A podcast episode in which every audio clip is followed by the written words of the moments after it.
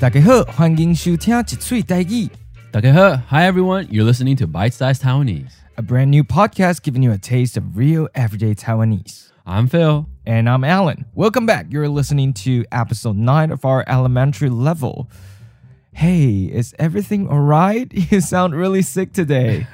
you were fine the other day when we recorded Newbie episode 10. Yeah, I, I caught a cold and I've been feeling like I'm in a daze these past couple days, sort of like a zombie or something. Speaking of which, do you believe in ghosts? Well, I don't not believe in ghosts. hey, why do you ask? Well, I was traveling with a Taiwanese friend recently, and before entering the room, he knocked on the door three times. Well, actually, I do that too. it's something we all learn from as kids, so it becomes a habit. well, so I asked him why he did that, and he said to make sure any spirits there know that we are arriving.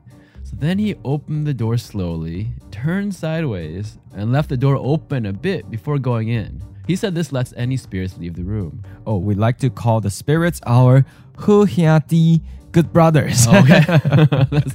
that sounds so friendly. Well, you have to be nice to them and respect them if you want to steer clear of any trouble. I guess that goes for anyone. I, mean, I guess whether or not you believe in He it's also probably a good practice to knock first and check to see if anyone's in there. It's actually happened to me before where I entered a hotel room when someone was already in it. Oh my god, what did you see?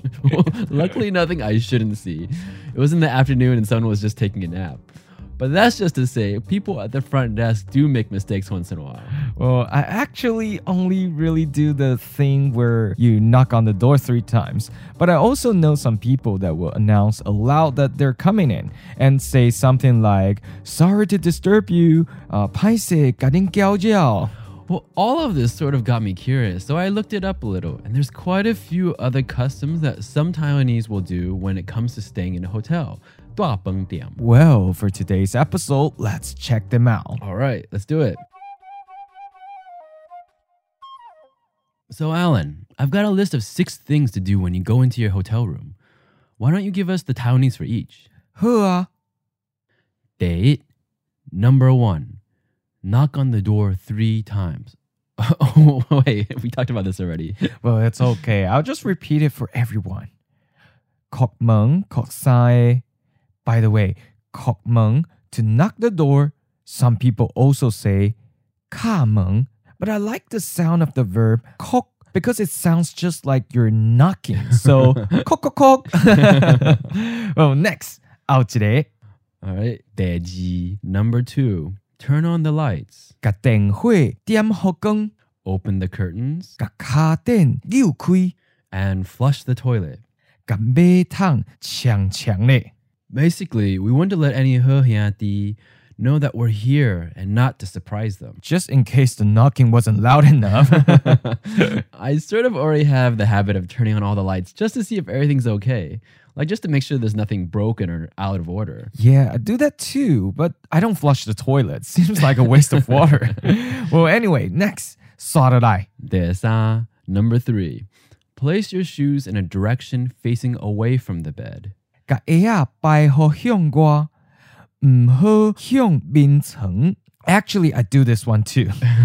but I always did this because when you get out of bed, then your shoes, 鞋仔 or your slippers, 前拖 are in the right directions for you. I mean, to do it for that reason makes sense to me. So supposedly, the idea behind this one though is that you don't want the he to wear your 鞋仔 or 前拖 and then be in the direction to walk towards you. so people will also take their AI and place them facing in opposite directions or leave them all strewn about. okay. Next, good eye. Number four. Remove any extra pillows you're not using. So the reason for this one is that if you have an unused pillow sitting on your bed, then it will look inviting for a hehiati to come sleep next to you. oh, I've also heard of people patting the pillow to make it look like it's been used to. I think we're starting to see that the best way to protect yourself from ghosts is to make a mess of everything in your room. Whoa, that's right. Okay, what's next? Good idea. There you go.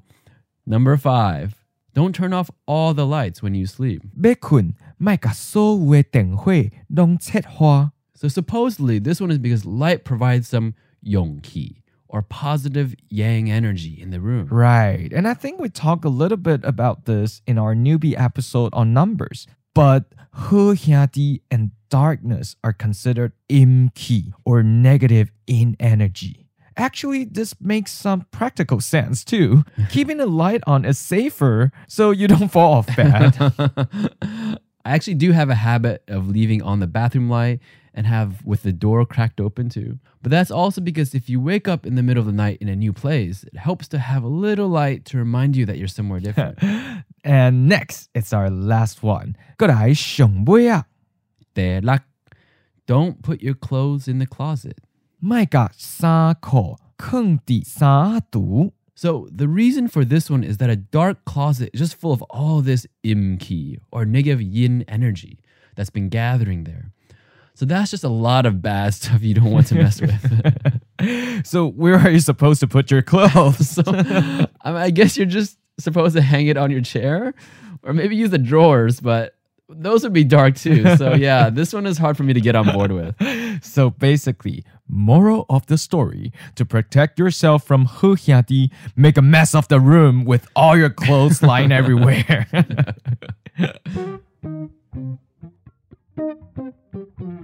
Today, for our grammar point, we're going to look at this little but very useful word, ga. It has several uses, but today we'll focus on the one that came up a lot when we were given instructions on what to do. Like when we said, "Kakaten gyu kui," pull open the curtains, or turn on the lights. There's not really a direct equivalent in English, but it's sort of like saying, I'm going to take this object and then do some action with it. So, for example, let's say we have a simple sentence I threw the ball. But we could also say, I took the ball and threw it.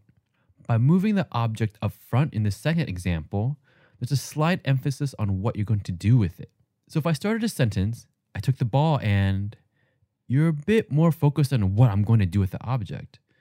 The first part is more about identifying the object, but the real information is about what is done with it.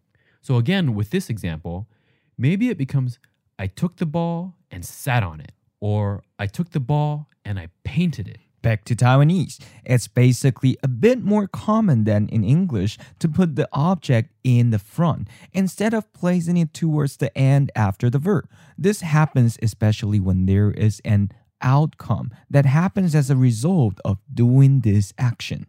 For example, we said earlier, kakaten gyu kui, pull open the curtains, Here, the result is that the curtains are open. or katen hui tiam hokeng, turn on the light. And here, the result is that the lights are on. So, while for short, simple sentences, it's possible not to move the object to the front with ga, with more complicated sentences with multiple objects or for other reasons, it becomes ungrammatical not to use ga. So, this could be why there's such a strong tendency in Taiwanese to use it more frequently. Anyway, if you want to learn more about ga, be sure to check out our downloadable workbook. So, we've been talking about ghosts and spirits today. Maybe for this week's One Bite Challenge, we can have something related to that. Yeah, there's a saying in Taiwan that is commonly used. 请鬼贴有单. Okay, there's something about ghosts and something about medicine. Yes, 请 means to hire someone, so 请鬼 is to hire a ghost or a spirit. 有单 means prescription, and 贴有单 is another way to say to buy medicine. Imagine you're sick and that you hire a ghost who actually works for the death to buy medicine for you. So you're actually getting yourself into deeper trouble. Oh, yeah. So this is often used to describe someone finding the wrong person to do something. And actually, it will have the exact opposite effect of what was intended. Basically, that person or decision does more harm than good, and you might as well be dead.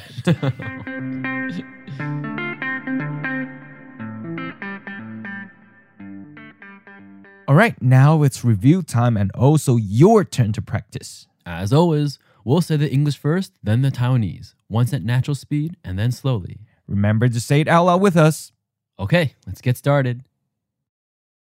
Spirits, ghosts, are literally good brothers. 好兄弟，好兄弟， To knock on the door, 敲门，敲门，or 敲门，敲门， sorry to disturb you. 歹势甲恁搅扰， 歹势甲恁搅扰， To stay in a hotel, 大饭店，大饭店， to turn on the lights, 甲电火点互光，甲电火点互光。 to open the curtains, 甲卡顶扭开， 甲卡顶扭开， to flush the toilet, 甲马桶长长咧，甲马桶长长咧， place your shoes in a direction facing away from the bed, 甲鞋仔摆互向外，毋好向面床。甲鞋仔摆互向外， 毋好向面床。shoes, 鞋啊，鞋啊，slippers, flip flops, 襯拖，襯拖。remove any extra pillows you're not using, 甲无用的枕头摕走，甲无用的枕头摕走。don't turn off all the lights when you sleep, 要困，莫甲所有的电火拢切花。要困，莫甲所有的电火拢切花。 positive yang energy, 勇气，勇气， negative yin energy, 阴气，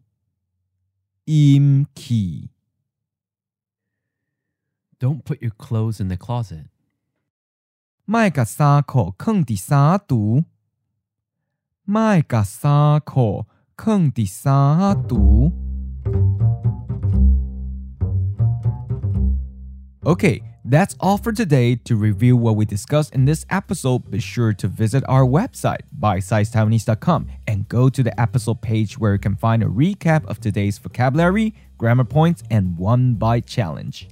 And if you want more than what we covered in today's podcast, be sure to check out our downloadable workbook. That's right, Phil. You'll get great exercises, extra vocabulary, more grammar discussion, more audio, and so much more detail like annotated tone changes. Try it out for yourself for free by downloading Chapter 1. You can download the workbook individually by chapter or get the entire season. The link is in the show notes. And if you're really enjoying our podcast, please help us let others know by leaving a rating or review on Apple Podcasts or wherever you listen to your podcasts. Or leave a message on our Facebook, Twitter, or Instagram. We want to hear from you. 多谢大家收听，我是 Alan。 And I'm Phil. Thanks everyone for listening. See you next time. 再会。